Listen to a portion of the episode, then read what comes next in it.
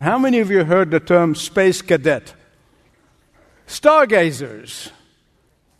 These were terms that were popularized by a comedian in the 80s by the name of Bob Hope. Some of the younger ones probably don't know who I'm talking about. And that was his way of describing some politicians, or anyone for that matter, who's kind of head in the clouds and not realistic and not living in the real world. As general rule, not always, but as a general rule, I don't like to pick on politicians. I feel bad for them because they're doing a job of two people Laurel and Hardy. Someone said that the reason Christopher Columbus would have made a great politician is because he left, did not know where he was going. When he got there, he did not know where he was. And then when he went back, he didn't know where he had been. And he did it all on somebody else's money. I don't like to put on politicians. But. As a matter of fact, today I'm going to try to change your view about space cadets and uh, stargazers I'm going to show you that it's good to be a stargazer. Turn with me, please, if you would, to Psalm 19.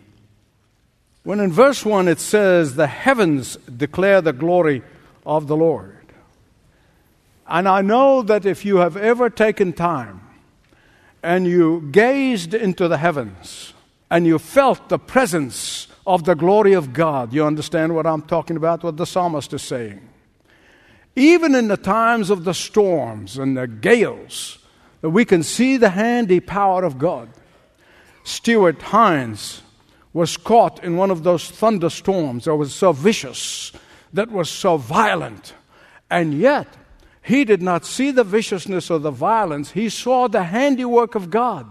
And so he sat down and wrote this hymn that is so familiar to all of us.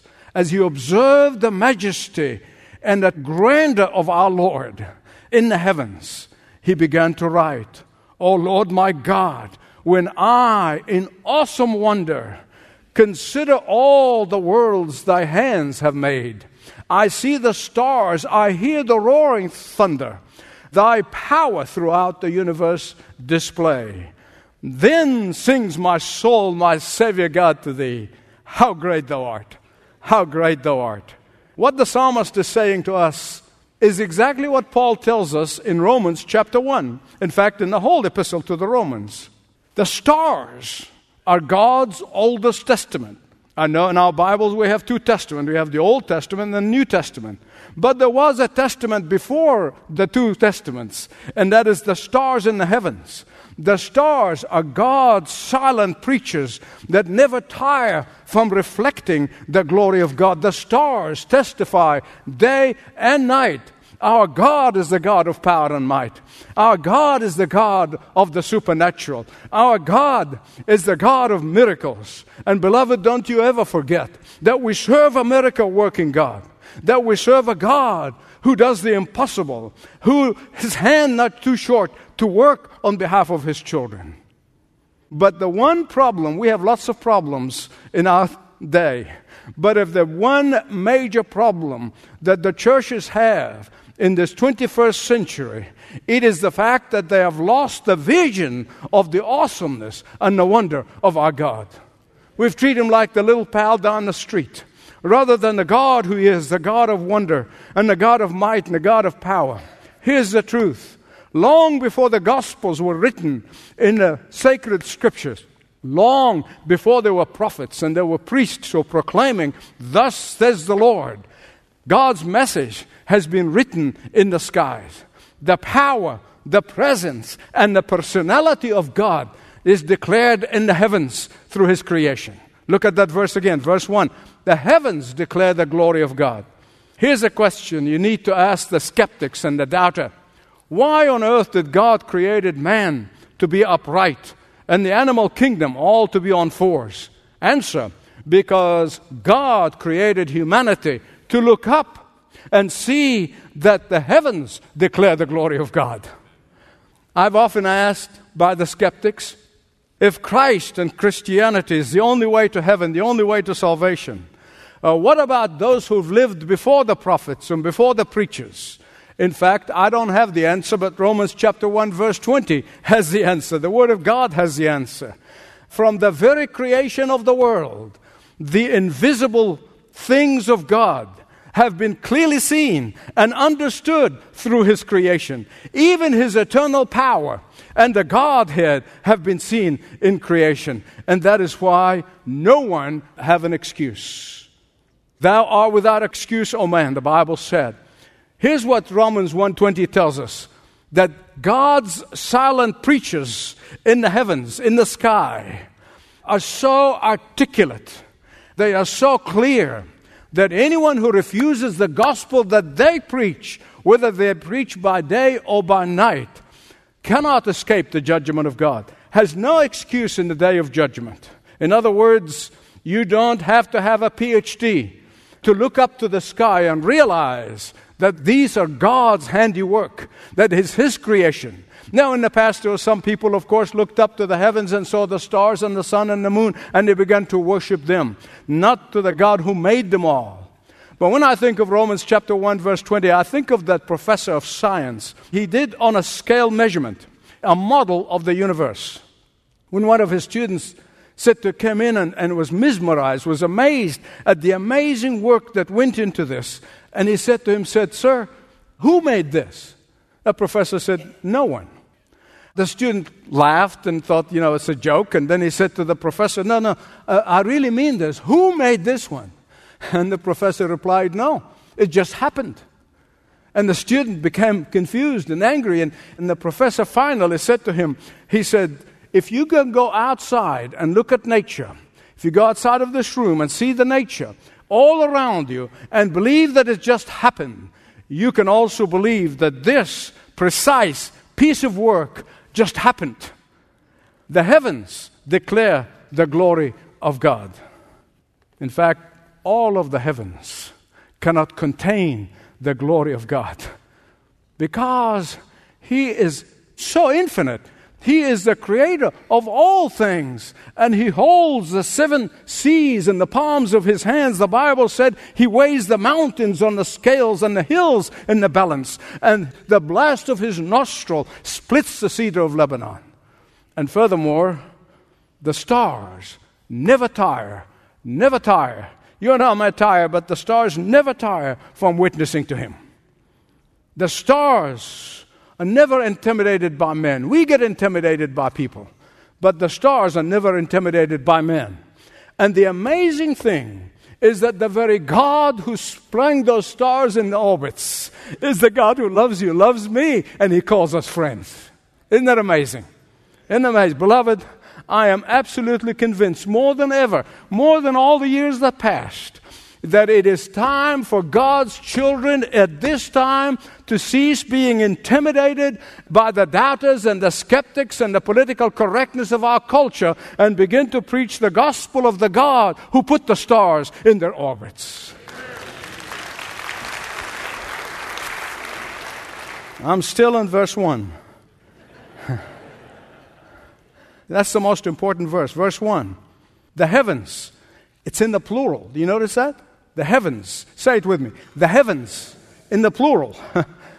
in fact, the Bible talks about three different heavens, and all in the same kind of language, but they're distinguished. Heaven number one is what we see with our eyes the stars and the moon and the sun. That's what we call the sky. That's the heaven number one. Heaven number two is where Satan dwells, where the throne of Satan is. Satan has not been relegated yet to the bowels of hell. Not yet. He will be, and maybe sooner than he thinks. the Bible says he is in heaven. The Bible tells us in Job chapter 1 that we see God walking in the heaven and Satan comes in.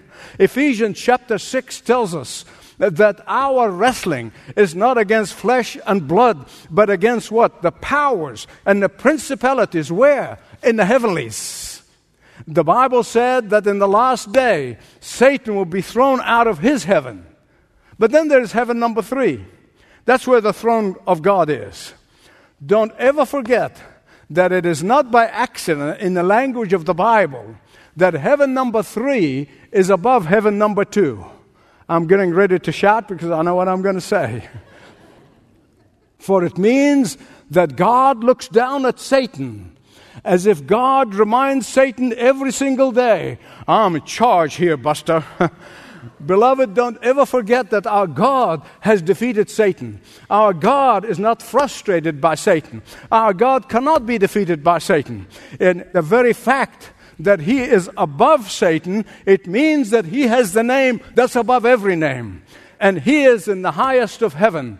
And so he looks down on that old serpent of old. and he's saying every single day, I am in a superior position. You are my footstool. you are defeated snake, and you have limited power. You have limited time. You are roaming the earth, but only for a few more days. I'm going to chain you with shackles and throw you into the lake of fire. Satan, you have been defeated on the cross, and you will never mount to anything again. Amen. For there is none like the Lord. None like the Lord. Verse 1 still. Literally, it means that the heavens continuously declaring the glory of God. God used the stars to preach to the world. And He may be using the stars to preach the world even now. But we know in the scripture that He used the stars to preach to Abraham. When God revealed himself to Abraham for the first time, Abraham, don't forget, came from a pagan culture. And then God revealed himself to him. And then he began to use the stars to minister to Abraham. And he told Abraham that his spiritual seed will be as numerous as the stars of heaven. That you and I, who are in Jesus Christ today, are the spiritual seed of Abraham that we are the children of Abraham by faith, we better live like it. We are like the stars in the heavens. Let us rejoice and be exceedingly glad. But also, God will use heaven to announce the return of Jesus. Matthew 24, our Lord Jesus Christ Himself said that in those days the sun shall be darkened, the moon shall not give its light, and the stars shall fall from heaven. And we shall see the Son of Man coming in the clouds of heaven with power and great glory. But also, God uses the heavens to declare the glory of soul winning. We take soul winning very lightly. We take sharing the gospel very lightly. If the opportunity comes, and if all, everything is convenient, we do it, we don't do it. But the Bible has a special glory for those who are soul winners. In Daniel chapter 12, verse 3, and they that be wise shall shine as bright as the brightness of the firmaments. And they turn many to righteousness as stars forever. Proverbs chapter 11, verse 30 tells us that he who wins soul is wise. Beloved, listen to me. Your desire, your effort, your sacrifice, your prayer, your deliberate and intentional sharing of Christ and witnessing to Christ and sharing Him with others determines your glow in the heavens, in the glory of God's eternity. Verse 2. Finally, I come to verse 2. 24 hours a day, 24 hour cycle. It declares the glory of God. When the sun rises in the morning, what the sun is announcing? Announcing that the moon is coming at night. And when the moon comes out at night, the moon is announcing the sun will be coming in the morning. The sun and the moon are exact opposites, and yet they work together to reflect the glory of God. Now I'm going to stop preaching for a minute and start meddling. But because, beloved, I believe that this is how a Christian husband and wife are supposed to work. They're very opposites, but they complement each other. If my bride of almost 46 years comes and stands here before you, she will agree with me that we are very opposites. Trust me, I already got her permission. but most couples are. You see, the difference in temperament and the difference in opinions and the difference of expressions of feelings. These differences are the gifts of God for each of us, not to frustrate us, but to make us complement each other. Amen? Day unto day, utter speech, and night to night proclaims knowledge. Another message the star proclaims is this Your time is limited. My time is limited. The sun shines in blazing glory like a young man or young woman in their prime, but in the end of the day, it fades away. Beloved, the day ends, the week ends, the month ends, the year ends, the decade ends, the life ends. And that's what the stars teach us. And that is why the Apostle Paul said, We must redeem the time. Question How do you use your time? Do you just let it flit away, or do you deliberately and intentionally use it for the glory of God? But the question is more important. Are we redeeming the time? Are we discerning the time? Are we, are we focusing on where we are in the plan of God? I'm so grateful to the Lord. I'm so glad that things end, they don't go on forever. Psalm 30 says, Weeping may endure for the night, but joy comes in the morning.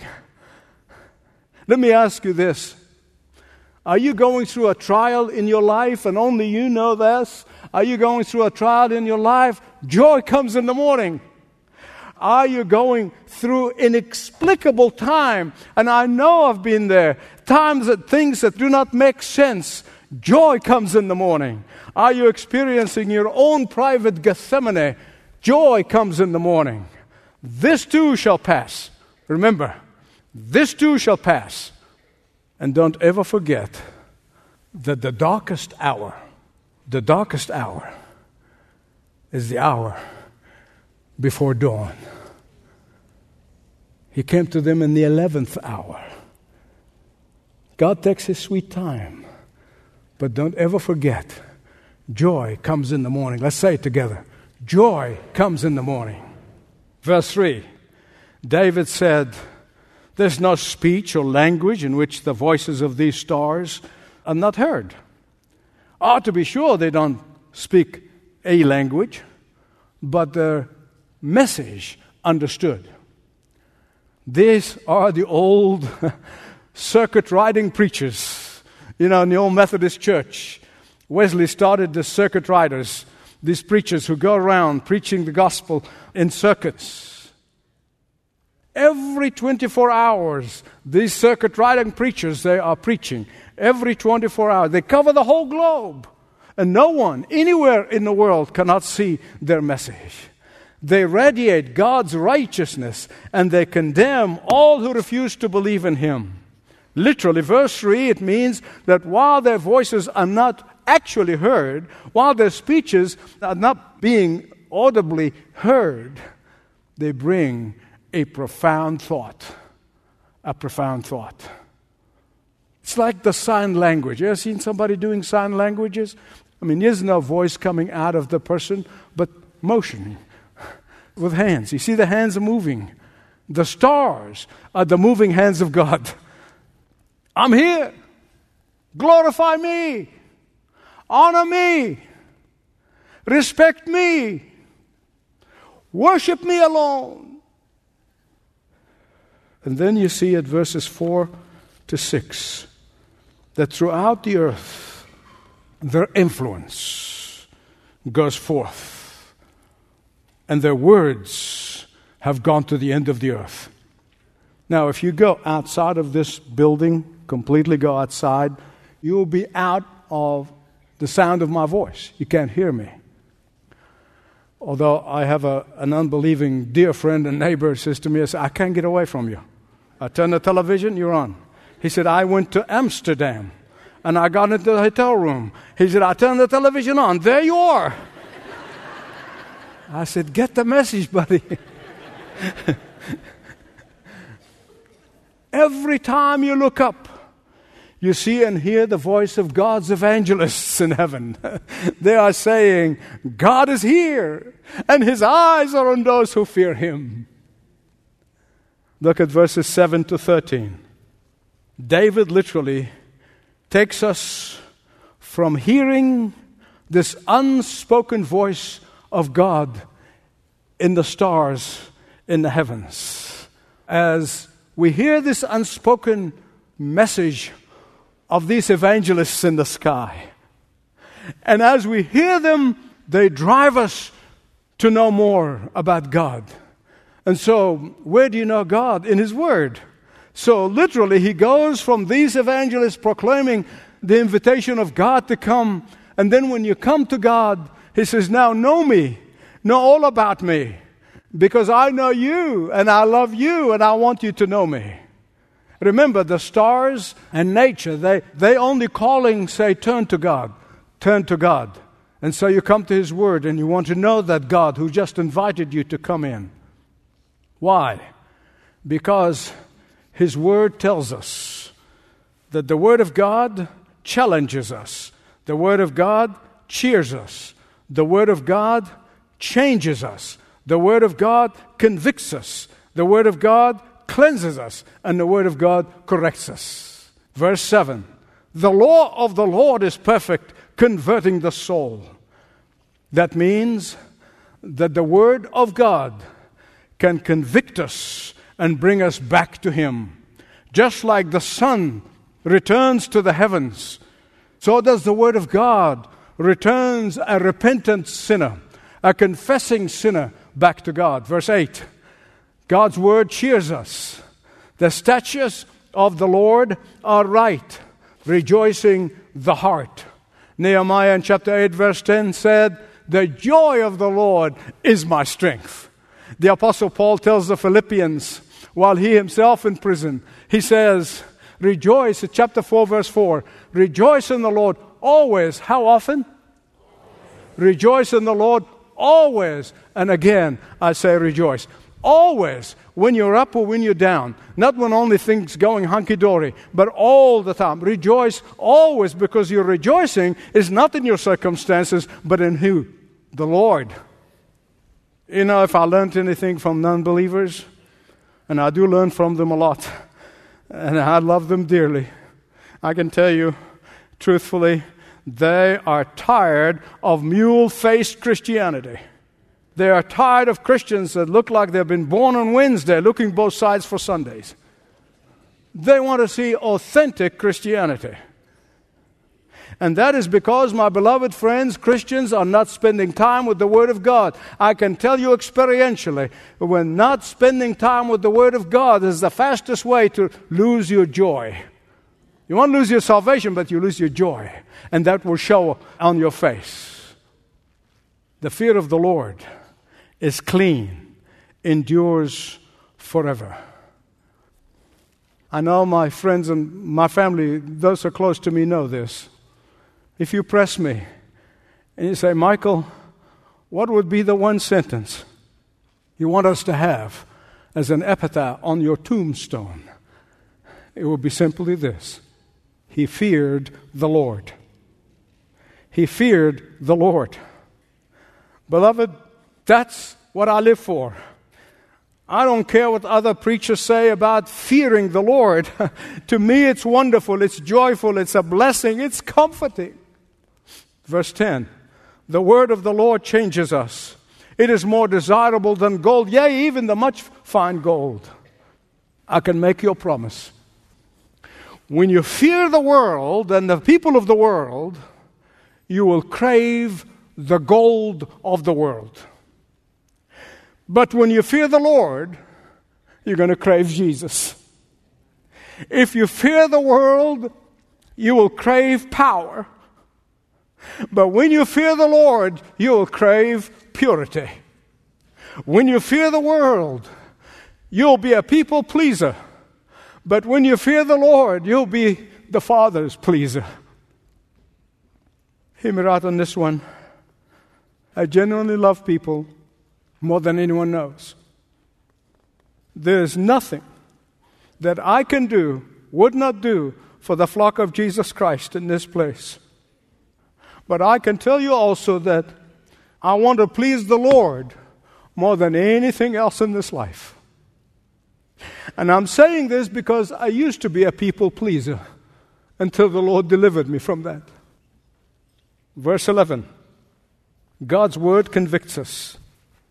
By them your servant is warned. You see, the word of God forces us to confront sin in our life. The word of God exposes hidden, concealed sin and the cancer of sin. The Bible does not say that if we repent to some extent, we will be saved to some degree. No. The Bible does not give us a new meaning for the old sin. The Bible does not call it an alternate lifestyle. The Bible does not call it an affair. It calls it adultery. And therefore, when the Word of God warns us, we need to take notice. Verse 12 The Word of God cleanses us. Cleanse me from the secret sin or hidden sin. What is that secret sin? What's that hidden sin? You see, a hidden sin is any sin that is not confessed and wept over and placed the, under the blood of Jesus. See, when you confess, what are you doing? You're agreeing with God because God can see through us. But when you refuse to confess, when you rationalize, when you explain away, well, because this has happened, because so and so did this, and because the circumstances were that, that means you're disagreeing with God. And you know where that's going to take you. Beloved, the only way I know how, you've heard me say this, and I'll say it till I die. The only way I know how to deal with sin in my life is to confess it and repent of it and place it under the blood of Jesus Christ. The Bible tells us two cleansings. First of all, we are positionally cleansed.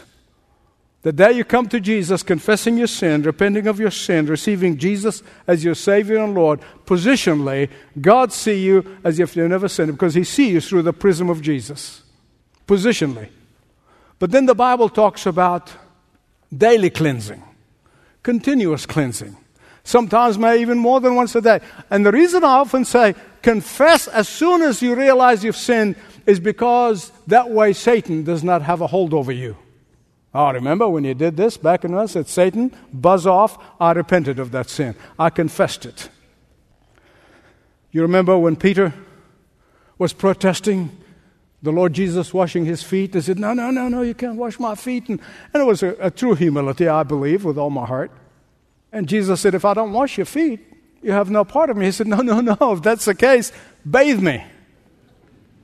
Remember what Jesus said? No, no. You've been bathed.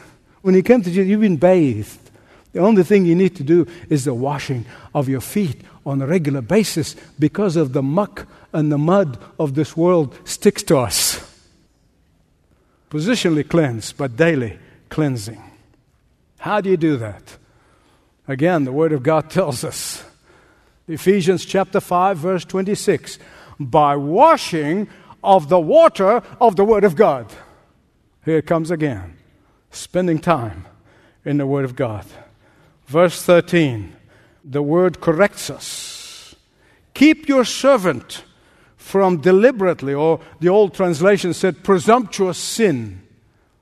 We commit a presumptuous sin when we sin not only knowingly and deliberately, but also stay in sin. That is presuming on God to forgive us without confession and without repentance. In the New Testament, all sins are forgiven through the cross of Jesus Christ. All sins. But when you deliberately, knowingly, and then continuously remain in sin, you're basically inviting the consequences of that sin to stick with you. You're getting yourself removed from the boundary of the mercy of God. Verse 14 is a prayer that I pray often, pray it daily. Let's pray that prayer together. May the words of my mouth and the meditation of my heart be pleasing in your sight, O Lord, our rock and my Redeemer. Thanks for listening to this message from Dr. Michael Youssef, recently featured on Leading the Way. If you'd like to know more about us, please visit ltw.org. That's ltw.org.